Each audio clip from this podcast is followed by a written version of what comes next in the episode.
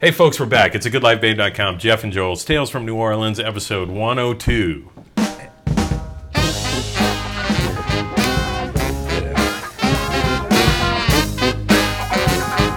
Hey, everybody. Welcome back. It's a goodlifebabe.com. Jeff and Joel's Tales from New Orleans. Uh, so happy to have a very special guest in the house, Mr. Ben Ellman, Hello, uh, hello, an old uh, acquaintance Many years. from uh, uh, shoot, man. We- Lump days, maybe. Lump days for Jeff. Yeah, yeah, for Definitely. sure. Yeah. Do we go That- further Yeah. back? I- Yeah. You predated me. on Yeah, that. wow. I was not a lump person. I was not in New Orleans yet. That That's the first time I probably met and was aware of you ever, was Lump, I think. Yeah. Yeah. Did, did you move to New Orleans like right around that time? God, uh, nah, well, earlier. I came to New Orleans in 89. And so 89, Lump was probably Okay. like, what, 92, 92, 93, 93, right, right. In that world. That's right. Yep. Shortly after. Wow. And probably the greatest band I've ever been in and ever will be in. Are you serious? I think so. I always say that. Oh, it was an incredible band. you guys It was a it moment. out. There I was love a moment. the fact that you can yeah. find it online too. Yeah. I mean, there's stuff you can see. Which it is was great it was it was you know From what? beginning yeah. you know in a van all over the country we played at cbgb's What? you Yeah. know? yeah Yeah. you know hundred dollars and a pizza across the country mike joseph Yeah. you know Yeah, it it was was- it was just like yeah It was just a ripping hot band. They were Yeah. they were terrific. You guys were terrific. thank you and uh, and I, along with Paul Grass, and you know the seeds of what eventually became Egg Yolk Jubilee, love to go to those shows regularly. You know, Yeah. I mean, all the way up until the end. And Yeah. uh, and for those of uh, you who are listening right now who don't know, Ben Ellman is the saxophonist for Galactic, and amongst other things as well, Mm-hmm. producer and a, arranger, I suppose we could say as Yes, well, I right? would say that, yeah. Yeah. Some music. Exactly. And uh, so, in, kind of in a way, uh, more specifically, we're having you here on the show right now because you produced Walter Wolfman Washington's new, Yeah. uh, kind of sort of solo record. It's not really a solo record, but um, it's it's Sans Roadmasters which is sort of a new thing for him i mean he hasn't made an album without the Roadmasters in a long time right. So that that's kind of the big one, but also very sparse and sort of very in, intimate, and so it feels like a solo record in a way, you know. I heard one of the cuts, the cut that got put out, what, two weeks ago or something like that? Yeah, maybe. Yeah, I don't know which one. I can't remember which one was. Well, they had an Irma Thomas With the track. Irma right? Thomas. Yeah, Yeah. Yeah. Which is It's actually terrific. The Deneau most full band. Irma Thomas fan. Are you a big Irma Thomas fan? For people Oh, yeah. who don't understand. Oh, yeah, yeah, yeah, Their yeah. gravity Yeah. and Oh, depth wow. and Yeah. breadth of how much you like Irma Thomas Well, it's pretty off the charts. well, let me just In say, a great way. yes, In the best way, I'll just say. all you know i tell people this all the time. In addition to lump like most of my musical influences come from right here in new orleans you know? So and and that includes all the rhythm and blues cats you know Yeah. the, the yeah exactly. Old timers as people say. But um but that you know that music is so terrific to And me and i love all of those people yeah. She is still just amazing. I saw her play last weekend at a private party, actually, and just like still blown away. Like, Really? she I know. is so good. Yeah, yeah, she's her terrific. voice is amazing still. She's terrific. I'm, I I uh, had the opportunity to make like a local television spot for Cox with her uh, several years ago, and I was like almost so like I could meet the biggest like I don't know who pick pick somebody starstruck. Jean Claude Van Damme you know or something like ridiculous. I know that's absurd. You know, and I'd be like, eh, whatever. You know, but Irma Thomas, I'm Yeah. I'm For like me, ah, was haba Huey haba Lewis. haba haba. met- You know, like I met Huey Lewis at the Maple Leaf and was like, I don't care about you. You know. poor Huey Lewis, I was man. not starstruck. yeah, I don't want to talk about What? that. Something happened? Am I just yes. really? Yeah. I have no idea. I was just completely It's the that. power of love. It's the power of It's the love. power of love. Uh, so, anyway, what what was it that uh, that drove you to get involved with this project with Walter? Um, because because just from my vantage point, um, it's it's so it's such a, a New Orleans centric kind of thing.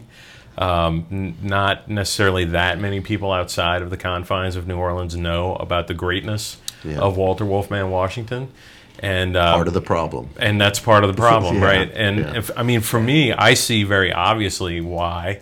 Uh, if if we're just talking about great musicians um, in New Orleans that deserve a nod um, Yeah. after long careers, um, but um, but but what drove that that process? Man, I mean, you know, it starts. Uh, it starts with his his weekly that he had at the Maple Leaf Bar. You know, on Saturdays. I don't know if you remember when he was doing Saturdays back then. It was in the '90s, and his band was just. It was late '80s and '90s because when I first moved to New Orleans, he was one of the first acts that I saw.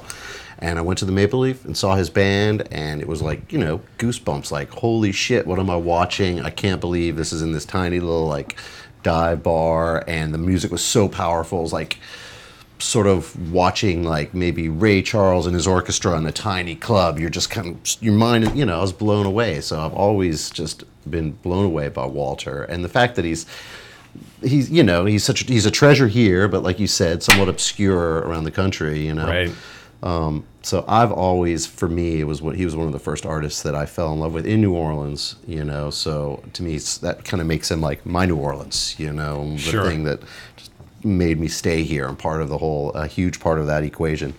But um, fast forward to just to one session that his manager hired me to do. Um, and I don't even recall why it was, but uh, you guys know Adam Shipley? Yeah. Yes. Adam Shipley's his manager, and Yeah. Adam Shipley hired me to do one song that he said was going to be acoustic, and that instantly perked my attention because I've never heard Walter play an acoustic guitar solo. I've heard him do some solo things. He does it at Dos Jefes and other places around town, but um, the solo guitar and Walter, um, super intriguing. And when we got the studio, we did it, which is actually the first song on the record called "Lost Mind." Um, and and when I kind of heard him do it, it really reminded me of this Muddy Waters album. That's my favorite Muddy's Muddy Waters album. It's it's called um, Folk Singer, and it's mostly solo and a lot of like acoustic stuff with this like incredible amount of space in it. Uh, and you hear like a lot of natural reverb, and it literally sounds like Muddy in like a big, sort of almost warehousey space playing solo guitar. And you hear his breath. You hear every like every time a slide hits the guitar, you hear that rumble and just all those little weird things. It's very like intense record, and I was hearing that kind of in Walter's thing, and then his singing was um, very much like a like a baritone, you know, Right. Right. which I I'd always you know I've heard him sing on a lot of stuff, but just in that context, man, it was just it was so beautiful and really intense and powerful. And the song that we were doing, I kept like kind of trying to get him to play it slower and fill in less space. And the more he did that, the more powerful it became. Really, you know, he's. Yes. really really used to being a guitar player. So Right. he's going to be Right. playing this rhythm Right. and fill in all that space. And I was like really trying to push him a little bit. I even played him some of the Muddy's, the Muddy Waters record, you know, and we talked about this thing and Sure. really trying to get him to not just fill in all the space with his guitar and to focus on his voice. And and so that just became it became so amazing. It was like shit. We have to do a whole fucking record Can, like can I just tell you how much I appreciate that? Because I've always thought um, at his shows, just leaning in, Walter doesn't have a voice that projects as well as other singers a lot of times. But I always felt like he had one of the really great voices Yes. in New Orleans uh, for rhythm and blues, and and in his records, it never really got captured. And then I heard the cut, and I was like, finally, that voice is out front where Oh, people man, can yeah. hear the depth and the richness and the tonality there. That's amazing. What you get here three times a week, What's that? Uh, which is what you get here three times yeah, a week. yeah. that, Right. Yeah. On, on his regular gig. exactly. It's. I think that his vocal style is actually really unique, and it represents uh, a generation of musicians that unfortunately really aren't with us anymore. You know, Sure. And a lot of people who you remember from New Orleans, uh, you know, these these people who were around at the birth of fucking rock and roll. That's right. you know, Yeah. and Yeah. and. Uh, and at least my time here in the early 90s, like there were so many of those people accessible, it felt like, you know, that it was kind of mind blowing that you're like, you could go to a bar and hear somebody play and then hang out and then give them a ride home and then, you know, like learn all this stuff and Right. all these people, Right. you know. And, and Walter, he really, like, I think his vocal style, uh, it comes from that generation. And it's, and it's, and it's unique and singular. It can't be taught, and it's going to be lost. I think personally that that kind of shit is like it's just it's, it's, it's from his whole history. You know, it's I, I just feel like people coming coming now, new generations, they're just going to be emulating that kind of thing more and more, and it's going to be further and further from the source. And to me, he is the source. Yeah, it's not it's not the genuine article. Yeah. Yeah, it's a facsimile Yeah. in some way. And it's going to be more and more diluted. Yeah. you know, as Yeah. the generations Yeah. go. You know? Yeah, I, I I subscribe to that as well. I Yeah. think that's where where it's going. and there's a lot and, and he's and he's got like and in the process of making the record we just learned i learned a lot about his his voice and how his different ranges and whether he's singing from his diaphragm or his throat you know Right. uh, whether it's sort of like a head voice or uh, something coming from your toes Right. you know whether he's like whispering it or just like belting it and he Mm-hmm. he really he just did all of it and he did it all really amazing you know but it was it was fun because the process really every song that we did the process became a little bit of me just trying trying to get him to stop focusing on the guitar which is kind of a, a weird thing in itself and it made me feel kind of fucked up you know but but it was you know he's made a lot of guitar albums and there's a decent amount of guitar on this record but um but there was like after the first song at least for me i I, there was like a concept. I was like, man, this is a concept that I really want in a record, which I look for in records a lot, um, like a consistent concept of like that particular vibe. Let's just say, you know, like for, mm-hmm. for the Walter record, to me, it was going to be ballads. It was going to be really down tempo, really spacious, really intimate, and really beautiful because that's I think the way he he really everything came out when he started singing and playing. So, but I wanted me personally, he, and he luckily he was on board. I really wanted to make a record from beginning to end that was that vibe. And there's really only like one, maybe two things that sort of snuck on there that have a little bit of swing or a little bit funky, you know. But even Right, those right. are really slow, Right, you right, know. Because yeah. I, I look for albums sometimes like and like um, for particular moods. If I just want that like beautiful jazz ballad thing, I might go to like Coltrane ballads or Johnny a Johnny Hartman record, which is actually an inspiration for this record. You know, we do a song, a Johnny Hartman song. I just drop by to say hello, which is the cover toast and the um, title track of one of his records, and he sounds a hell of a lot like Johnny Hartman too on it. You know, but beginning to end, just that like that vibe. You know. Right. Yeah. That's amazing. Um, so, talk about a little bit about how, uh, because I'm noticing that uh, it's like all over Facebook and all over social media right now. Oh, cool. And maybe that's just me, but he's signed on to a record label and they're pushing it. And uh, I ran into him recently and uh, at Pal's Lounge, and I and I was like, I was like, hey Walter, look, I, you don't know me. you know, even though you were on the podcast last He year, was. and but but we don't really know each other. But I'm like, I think you're gonna have a hit on your hand, Oh, just because for me, I'm I'm like, Yeah. this is the most anticipated record for myself. Uh, That's- it's what I've been waiting for, you know, ever since I don't know. We ran into you, and I think at Bonnaroo maybe or something. We talked about it briefly. I, don't think that's how we first found out about it. I don't know if it's Bonnaroo because I haven't been there in a while. Or maybe it wasn't Bonnaroo. Maybe it was something else. somewhere, yeah.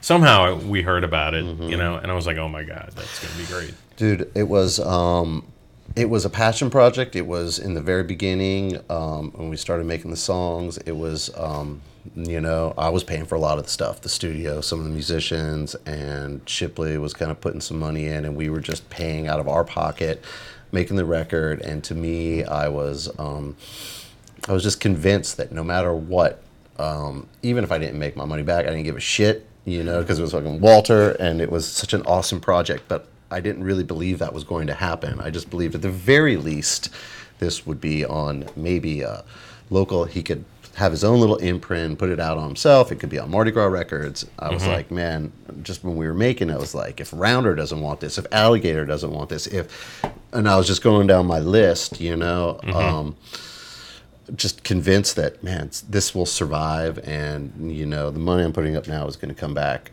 and um, but really my ultimate label that i thought would be great for him was anti which is the label he ended up on um, and it was a label that galactic was on but they also have um, which helped because i knew the guy i had a, a phone number you Right, know yeah, somebody sure. who would take my call Sure. um, and I'll, I'll swing back to that whole story but um, but Anti's got um, it's like a it's like a really killer artistic label. It's not like they don't have a lot of money, and it's not like this like huge deal like you're on Universal or whatever Concord, you know. But it's like they have Tom Waits and Wilco and Mavis Staples, and they put out that Solomon Burke record, and they're like a real artist label, you know, and they really get the artistic thing, and um, and when I sent it to the to the dude, the head dude there, Andy, he um, he didn't. I don't know if he really knew who Walter was, but he heard the record and he got it. You know, like right away, got he it, got it. right. And then he probably did his own research and was like, "Holy shit, this is the real fucking thing, Check and this is why we're a label, and this is the kind of things we like as a label." And he got it, and um, and yeah, and he signed him, you know, and he's super excited about it, you know. So, So- for me, I'd ended up on my dream label, you know, out of all great. that stuff. I didn't, you know, it was funny because, like I said, like Rounder turned it down, Alligator, and for whatever reason, Right. not because I don't like Walter, but maybe it was a timing thing, or Sure. and you know, no money was ever talked about any of that. But in the end, it was a great label. And Walter made some money, and everyone made their money back, and no one got rich, but no one lost money. And he's got this team behind him now of people who get it, really, really get it, and they want to sell it. And even Anti, they're the kind of label who like you know they don't ex- really expect to make money off it and even though i think maybe they will or hopefully they will but um, they it's like for them they just it's kind of their legacy thing they're like this is the kind of shit they want to put out you know which is why i like the label and they care and so uh, I couldn't be happier with like where it ended, and I tried to explain it to Walter. He doesn't really, you know, he's like, yeah, whatever. You know?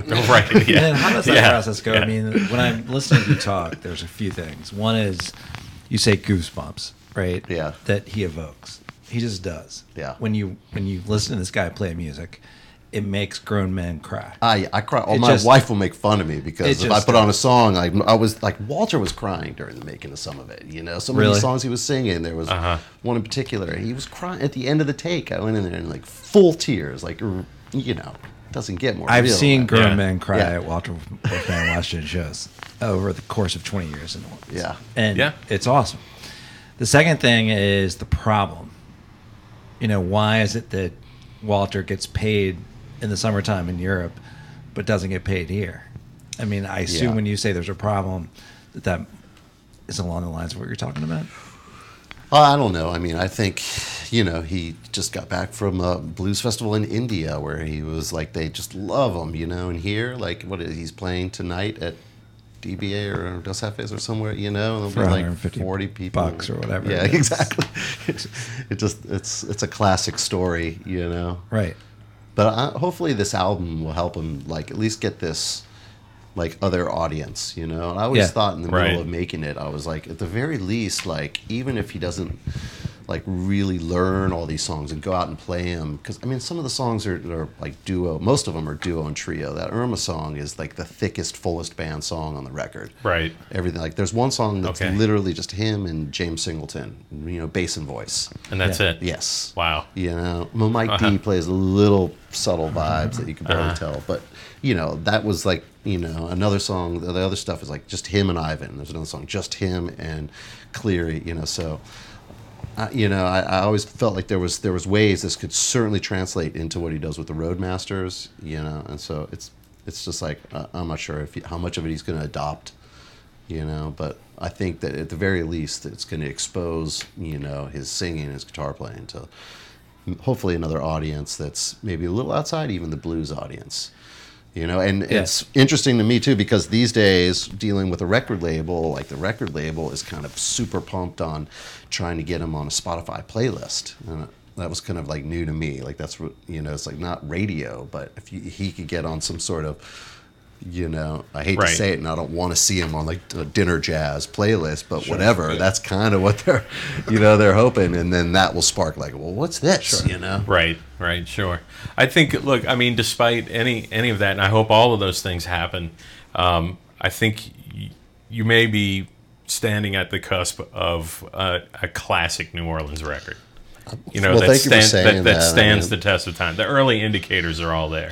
I, I you know, I mean, it is to me already. You know, I mean, even just being a fly on the wall and just, you know, I mean, it's all Walter. I'm not taking really the credit for it, but he, uh, I I believe it is a classic already. You know, to me, I hear great. it, and it's just, um, you know, I'll say this, man. I called my mom like three hours ago, was like, I'm nervous about the podcast today yeah. for the first time. Right. Right. Right. I've never been nervous to do this podcast, and that's sorry. how No, I- important really? Oh. I think this album Sorry, is. man, we go way You know what I mean? I know we do. There we go. Still, I'm like, I'm the local jackass, you know, and you have some important things to say, and so I, just, yeah, I get just- nervous. That's all. I'm, you know, I hit record. It's in the right place at the right time. Word.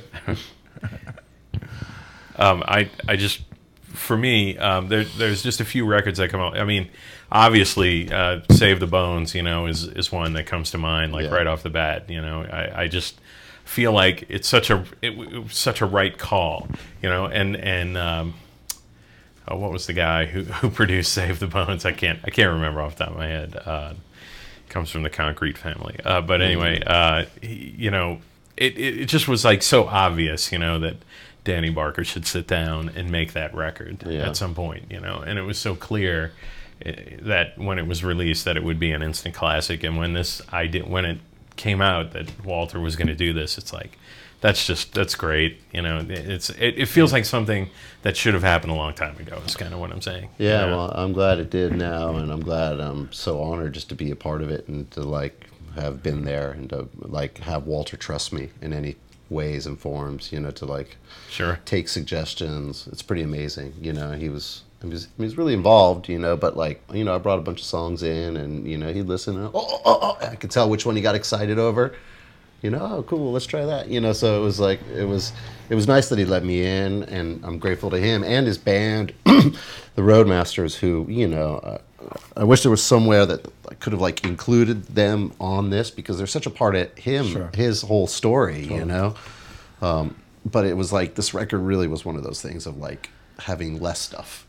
You know, Right, was sure. the agenda. kind of what I Right. love. What I love about something I read that he that, that Walter said about the album, and then I think the Gambit. Um, he's like, I was nervous to play with these cats, you know, Yeah. and so I took a swig of Jack Daniels to to make myself comfortable. Yeah. I'm like, Right. God damn, I love that guy. But it was, which I read that and that was interesting to me because I mean, I think the day he was talking about, well, obviously maybe Irma. That was the day that Irma came in and we had a whole band. That was one of the few days, excuse me, that we had a whole band, and that was Torque and Stanton and James, who Right. really he had, he knows all those cats, you know. Sure. Totally. You know, So why would he be nervous? I don't know. You know, why would yeah? Why would somebody as amazing as him get nervous at all playing any kind of music? But he does when he started playing. You know what I mean? It he's he yeah, him. he's there, man. good. He's there. Yeah. He's a pro.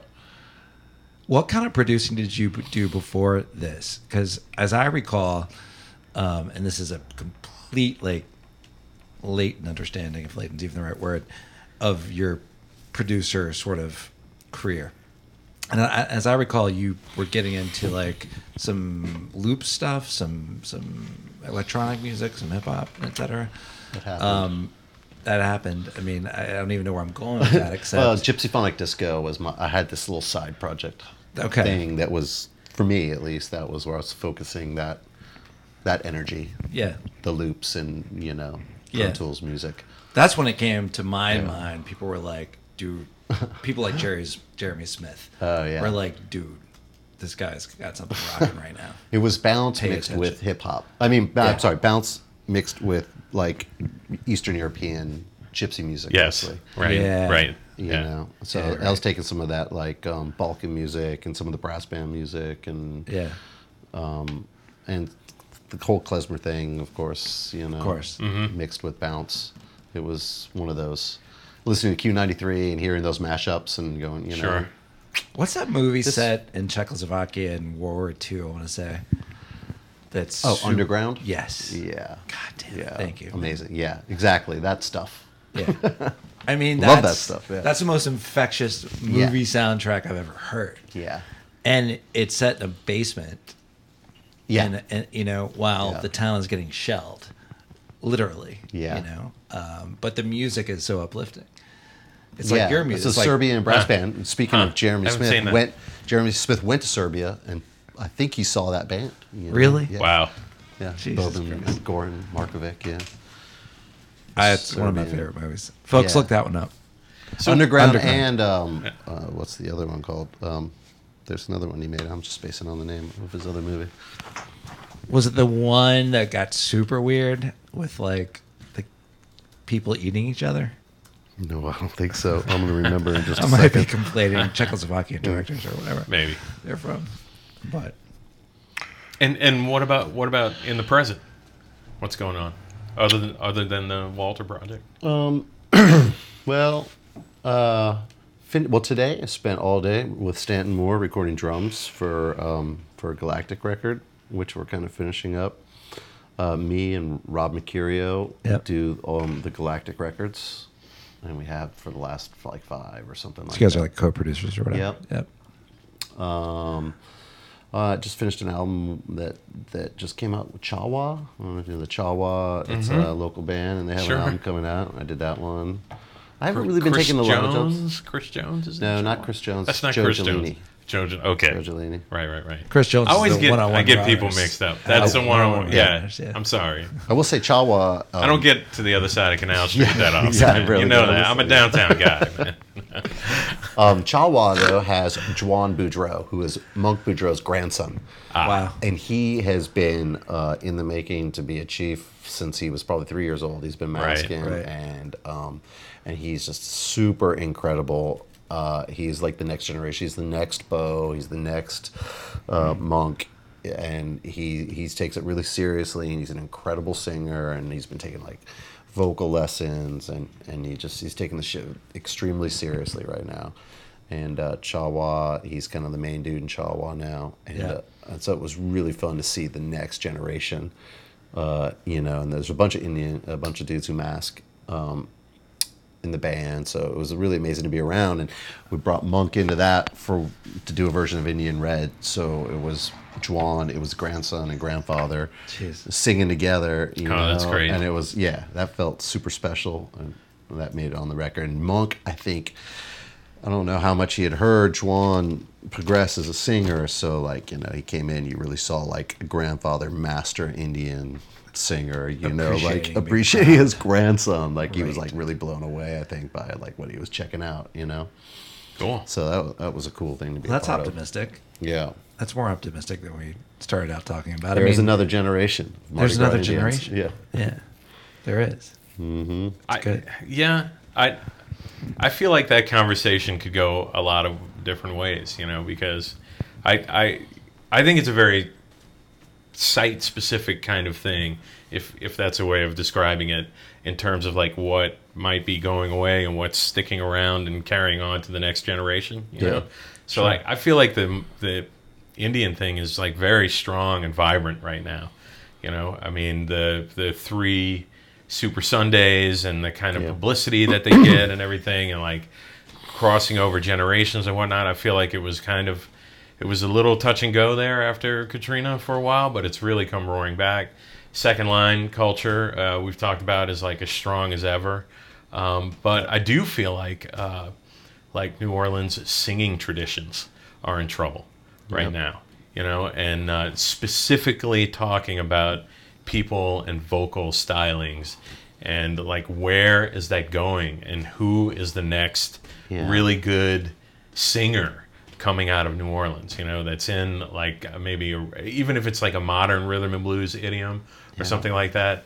Um, it's it's hard for me to say. I can't I can't place really anybody Yeah. in that in that gro- in that groove right now. Yeah. You know, just off the top of my head, I don't know. Maybe maybe you have I, a better that's a lot to put me. on somebody. I don't That's know. a I lot mean, there's a lot on of some- great. There's a lot Well, of great singers. uh, there are a lot of great singers. I mean, I, yeah. I love seeing just you know to reinstate that. I love seeing. That's why I love that the Cha Wa thing because I love seeing J'Wan carrying on the tradition. You know, that's like it was super encouraging. And- Sure. And, I did the album that they had made a few years back. So this was my second Cha Wa record working with Joe and his band. And J'Wan was a few years younger and nowhere near as good as he is now. So between those Mm. three years, like he had been taking vocal lessons and like like really fucking serious. That's great. And so just to hear him, it was like it was really really awesome because he was just he was firing on all cylinders already, you know. Sweet. Yeah. And like born to do it, you know, like when you watch somebody do something that's just so natural and kind of unique, ingrained. you know, Yeah. yeah, you're just like, yeah, this is this is your calling, man, you know, Sure. and you it's it's on. Yeah. Uh, dude, the last time I think I ran into you was that Kid Koala show about a year ago. Awesome show At the CAC. Speaking so of cool. someone who's ingrained to do something special. Yeah. And shout out to, to Brian Newman and their whole cast and crew. That was one of the more phenomenal visual things I've ever seen. Yeah, it was incredible. From an audio and Really good. visual perspective. Yeah, totally know? unique experience. A totally unique yeah and just technically Yeah. from from a technology perspective was just off the charts It's hard to do, in like- terms of what they were trying to pull off Yeah. with cameras and puppetry Yeah, exactly. and the timing, the timing, and the timing Yeah. insane, insanely good timing. Yeah. Comic timing and everything. You know, we were talking about the little robot going, it's walking forward, right. and then it goes in reverse. Exactly. And it's got the timing of that ro- thing that they were rotating. yeah yeah yeah It's yeah. got to be spot that on. set piece was That set piece, right? Exactly. Yeah. And if it's not, the joke doesn't happen. no They you did know. something unique in like puppetry, theater, music, Yes. even like live cinematography. Yes. you know, like all of those things. You're Totally. like, God Yeah. damn you. Which to me the latter Damn you. and i don't know which is more impressive Yeah. the music or the the live video Yeah. like it was both incredible Yeah, man. and they, they I know. brought in people and i'll tell you from like a backstage perspective i think that shit happens a because they're canadians Canadians are cooler They're smarter, and smarter Yeah. and kinder Yeah. and warmer Yeah. and gentler Yeah. you know but i just feel like all those characteristics allow you to pull something off like that Yeah. those personal sort of characteristics that are on top of your art And arts funding. and arts, And arts funding. Thank Yeah. Let's not forget That's about right. that. Forget about That's arts right. funding. Yeah. money That's doesn't true. make the world go round Yeah. Yeah, yeah, absolutely.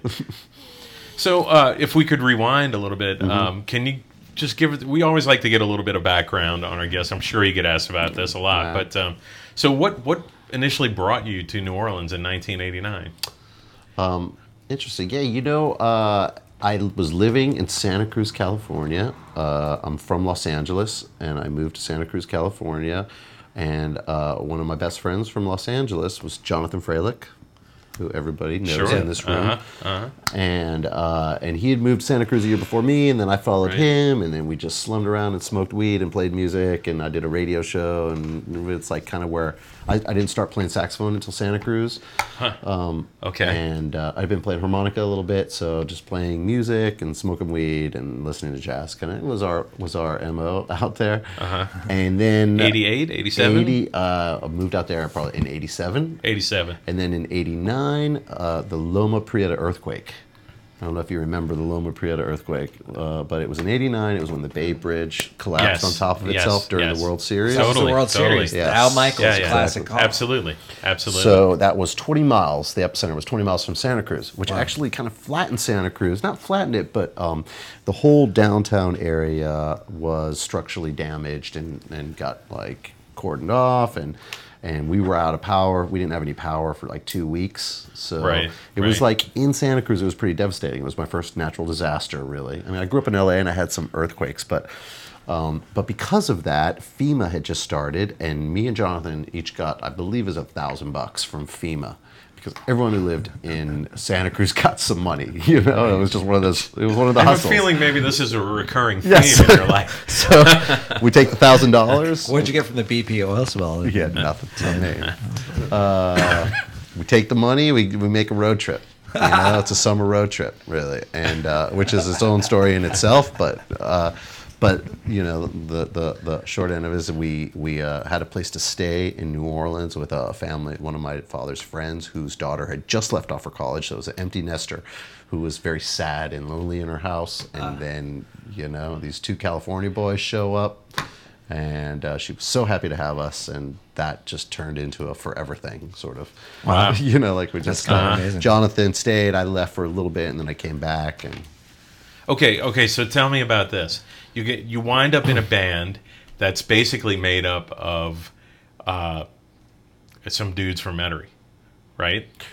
lump. Yeah, or, Lump. Or okay, because Right. Stanton's from from Metairie. Well, St- I, kn- I know. I've known Stanton Okay, yeah, since he was like 14. But Yeah. uh, so, I mean, how how did that happen? It was before that. Um, Is this- is- I'm gonna go. I'm gonna take you back. Actually, I assume this was before you knew Stanton, right? Yes. Or- yes. well, what happened was uh, when I had left, uh, we had hung out in New Orleans for about six months post earthquake, Santa Cruz earthquake, and we had not six months. I, I take that back. A few months. I was here for a few months, and uh, I had one of those sort of I got to get my life together. What am I doing? I had only been playing saxophone about a year or so, and um, and I leave to um, to take this job that I got through nepotism, which was actually lighting design. So it was like concert lighting. And my, I have a cousin who's a big time lighting guy. Okay. And so he got me a job, and I left to go train in LA. I left Jonathan in New Orleans, and uh, and I got sent off to do a Whitney Houston tour, the "I'm Your Baby Tonight" tour, as assistant electrician. right now. Assistant electrician through Okay. this nepotism job of nepotism and such, you know. So I go. I appreciate your candor. This is coming around. This is coming around. Wait, trust me. Phenomenal.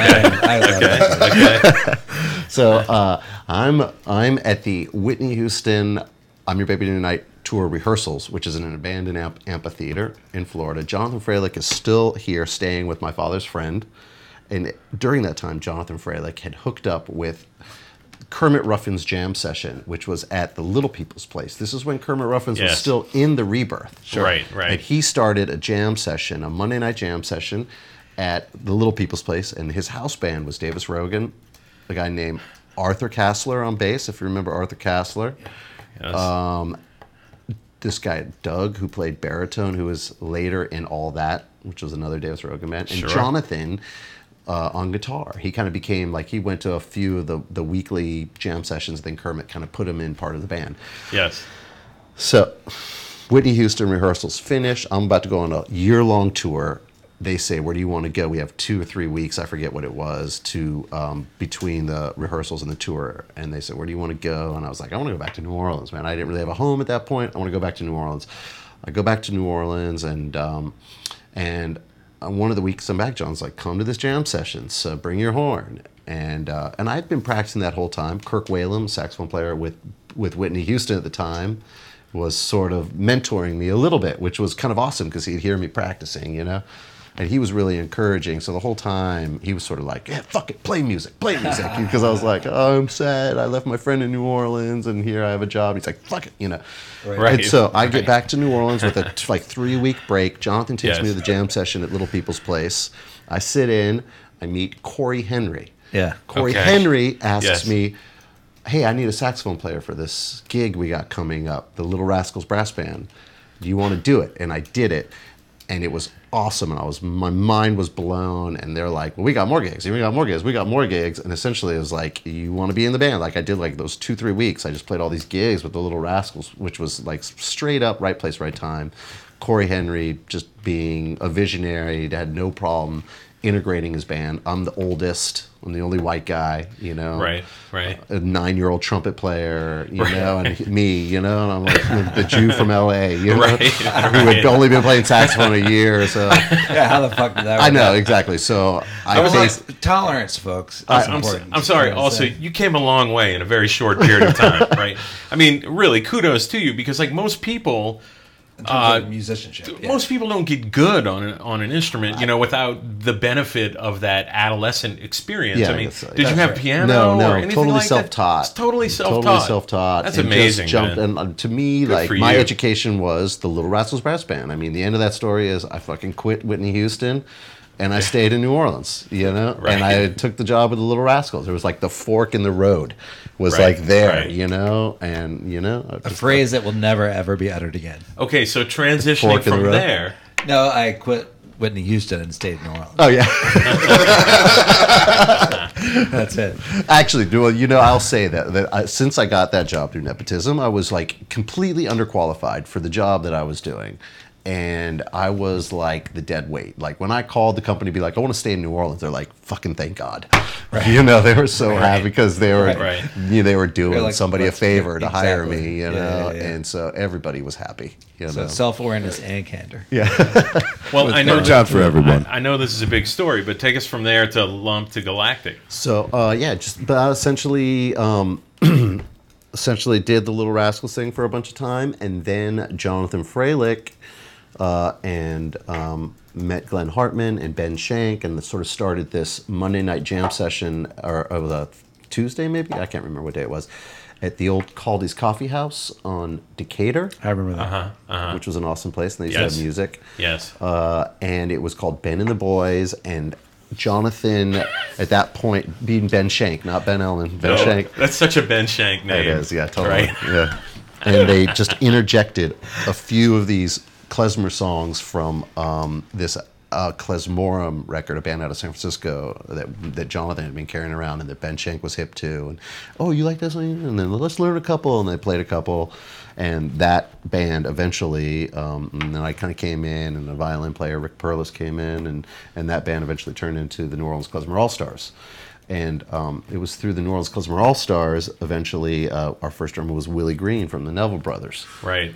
Uh, and and when Willie couldn't do gigs, Right. we needed another drummer.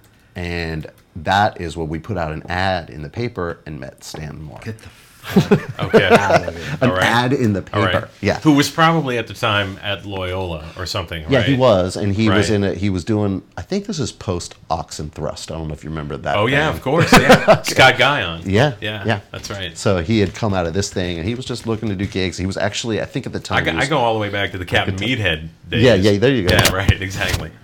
But he, oops, sorry. That's all right. he uh, he was doing a band.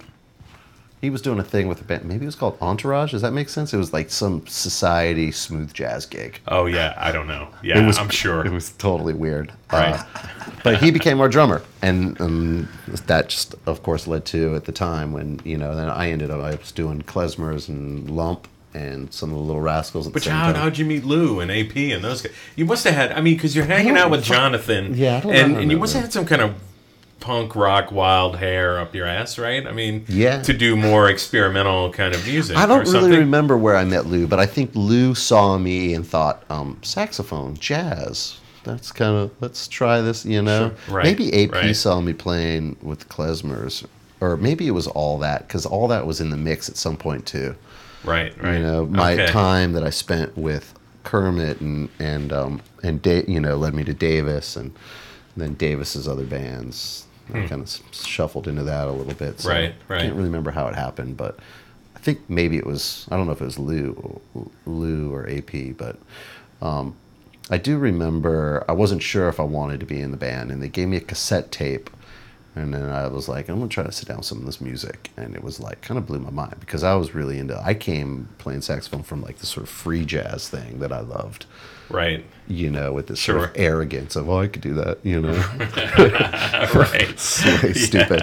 But uh, so I had a love of at least like that sort of, and I was I used to love punk rock music, and so it reminded me of the energy, you know. So I loved a lot of that sort of like AACM music, the art ensemble, and, and you know, and Right. the whole '60s scene. And, uh, before I started playing saxophone, that's what I really liked. So um, you know, when me and Lou and we all got together and I started listening to their music, I was like, it was very John Zorn esque, and I liked Right, his stuff sure. with Masada that he was Yeah. doing. So.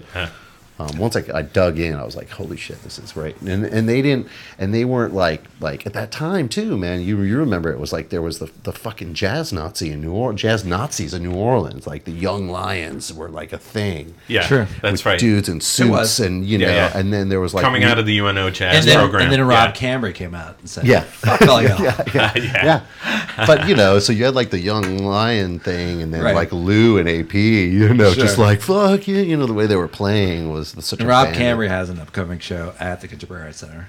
Pl- I'm plugging early. Cool. Uh, coming up uh, for the the, Yeah. the Sounds and Sonic Festival coming up. Yeah, and even called out some of that stuff, you know, with like Delfeayo, shut up and play, Yeah, you know, exactly. stuff like Right, that yeah. in the lyrics, Yeah. Right. You know, So it was just which I fun to always be- felt was like a friendly. I mean, you know, Yeah. Friendly like- jab. Yeah, it's a jab, you know, but funny and great. Lou's lyrics are are great. you Yeah. know, yeah. Yeah, you know, it was it was. I liked being on that side of the line, Yeah, yeah, exactly. Right, especially right. being like a self-taught dude. You know, Sure, of like, course. Had my own issues with my playing. I was like, yeah, fuck you. We're playing punk rock. God, such a kick-ass band um, at the time, and it was great. And uh, I know that people kick the can around about this idea of, of a possible reunion or whatnot, but I don't know if it's possible with uh, the passing of Mike and stuff like that, or even if that Good kind try. of nostalgia You is know, even Norco something anybody. Lapalco got kind of. Got I mean, kind- you know what yeah, I mean? Like Lou yeah. is Lou. You know, Lou is Lou, right? Right. And so he'll always just be unique, you know, really artistic creature. You Right. he is with, That's a, with a different slant, you know. yeah, yeah. He really does. You Exactly. can see through it, man. Right. Right. And what about Galactic these days? Like, what's uh, what's up in store for Galactic for the fans out there? Man, well, we're making another record, and we're still here. Right. nice. Can't believe how long this thing's lasted, but uh, it's awesome, man. It's still really fun, you know, and um, and we get to do it. And I guess you know, it's it's probably for us. We're trying to we're trying to pull back a little. Like we did 200 shows a year for a long time, Right. you know, and uh, so now we're now we're at around 80. Which is way more doable. You know, we all have kids and families, and you Right. know, we're just trying to figure out Sure. want to keep it fun, but I will say that um, out of any band I've ever been in, you know, like like we all get along really well. That's good. You know, there's Yeah. really no no major drug problems, no fights, no you know what I mean. We all just like yeah, can I? we're all can I- friends, you ben, know. can I say, man? Uh, you guys, Galactic, from my point of view, have been the most gracious host in a green room of any band that plays any of these festivals. You've enjoyed our beer. I've hung out. You guys, to your point, you guys are nice guys. What do you do to the and you like each other. And do you remember in Charlotte, North Carolina, at the Capri Theater? Like, No. I just stumbled in, like in whatever it was, 2019. I don't know what it was. If I'd met you guys here. I was visiting family in Charlotte. You guys were playing the Capri Theater, and I just walked in. Was Houseman there? Houseman was there. He, loved a backstage hang. It was a good hang. Like there right was now, there was our hang- tequila. yeah, since Houseman, there's There like- was some uh, marijuana, yeah, and uh, it was fun. yeah. I gotta say. he he loved the backstage party and he made it happen and it's been it's been lonelier Yeah. since he hasn't been in our band in our backstage. Yeah. You know, sometimes we could play a show, be like, you know, for like three thousand people and it's this thing and then And it's just out. like it's just Yeah. like the five of us watching CNN backstage. you know, like it's Right. kind of weird, you know. Rachel Maddow. Yeah. like what she got to say. She's smart. Yeah. She is, by the way. She is. I love I love I love Rachel Maddow these days. So, um, I, gosh, I think we've covered all the bases, you Yeah. know, and Yeah. uh, God, I feel just like I sat here and talked about myself for an hour. That's That what we were going for. That was yeah, the plan, Ben. That was the plan, dude. it's our producer Spencer, ladies and When I, gentlemen. when, chiming in. I, when I walked over, I was like, mission accomplished tonight. as long as Exactly. none of us talk except Ben, I think we're gonna make it. I'm sorry to hog the mic. But Jeff, as always, nice job ushering the conversation through. Oh, thanks. You know, I've uh, I've only been practicing for a year. and, you know, so Yeah, I'm- we do have some reps. You could say, but Ben, man, thank you. so Thank much you guys coming for having me. I'm happy And to can, can we plug? Obviously, the album's dropping tomorrow officially. yeah. hmm Can, we, can we plug it? Absolutely. Can we? Can you tell me the name of the album and where people Oh, can find it? it's called it? My and- Future is My Past. Yep. Walter Wolfman, Washington. Uh, it will be on Spotify. It'll be on all of them, I believe, and like it'll Rhapsody, be on vinyl. Spotify, all that stuff. All that stuff. Um, iTunes. there's um, a beautiful sounding vinyl available at places where you could buy vinyl. Yep. And uh, yeah, it's the sort of um, it's not the party record, but it's the sort of after party record. Sure. You know. right. It's that Miles Yeah. Davis kind of blue. Yeah. Like yeah, I'm gonna yeah, chill. you want out, that chill? Yeah, totally. which is what I'm gonna do. I'm not going to say it's kind of blue, but it's for that vibe, It's for that that, vibe. mood. When you want that mood, man, you this that album will mood. not let you down. I'm just going to cut through and say it's easily one of the most anticipated New Orleans records of the last eight to ten years. Dude, I hope we don't let you down. There's no way it's going to let me down. If I if what I heard so far continues throughout the record, I know I'm going to love it. I'm going to be first in line for sure. If you love Walter, man, it's just hard. If you love Walter, That's right. Yeah, yeah. and, That's right. and and Ben, uh, you've got upcoming Jazz Fest shows, right? With the Klezmers, with Galactic. with Galactic, and that's it, man. You Yeah. know? yeah. That's fun. Taking it easy. This this Jazz Fest. No 3 a.m. shows for me. Oh, is that right? No, no more of the late, the super late shows. I, you know, uh, yeah. You yeah. know what? Fuck. I've Greg- got a five year old. You know what? Fuck yeah, Greg- yeah, right. Things I, I love, I love, I love Yeah. the Superfly Boys, but that Yeah. whole, that whole late, late night thing that they started, you know, yeah. has has Well- has made me crotchety. Yeah, well, when you when you you know you get to a certain age and you have kids, Right. you know, and stuff. It's Yeah, when she's 13, I'll be like, really be looking for those 3 Right. a.m. shows. you, know? you know, but right now, it's, it's a different story. That's right. That's right. exactly. All right, folks. It's a goodlifebabe.com. Jeff and Joel's Tales from New Orleans. Ben, thanks for coming on again. Once me. again, Ben Ellman from Galactic, uh, previously with Lump from as a producer.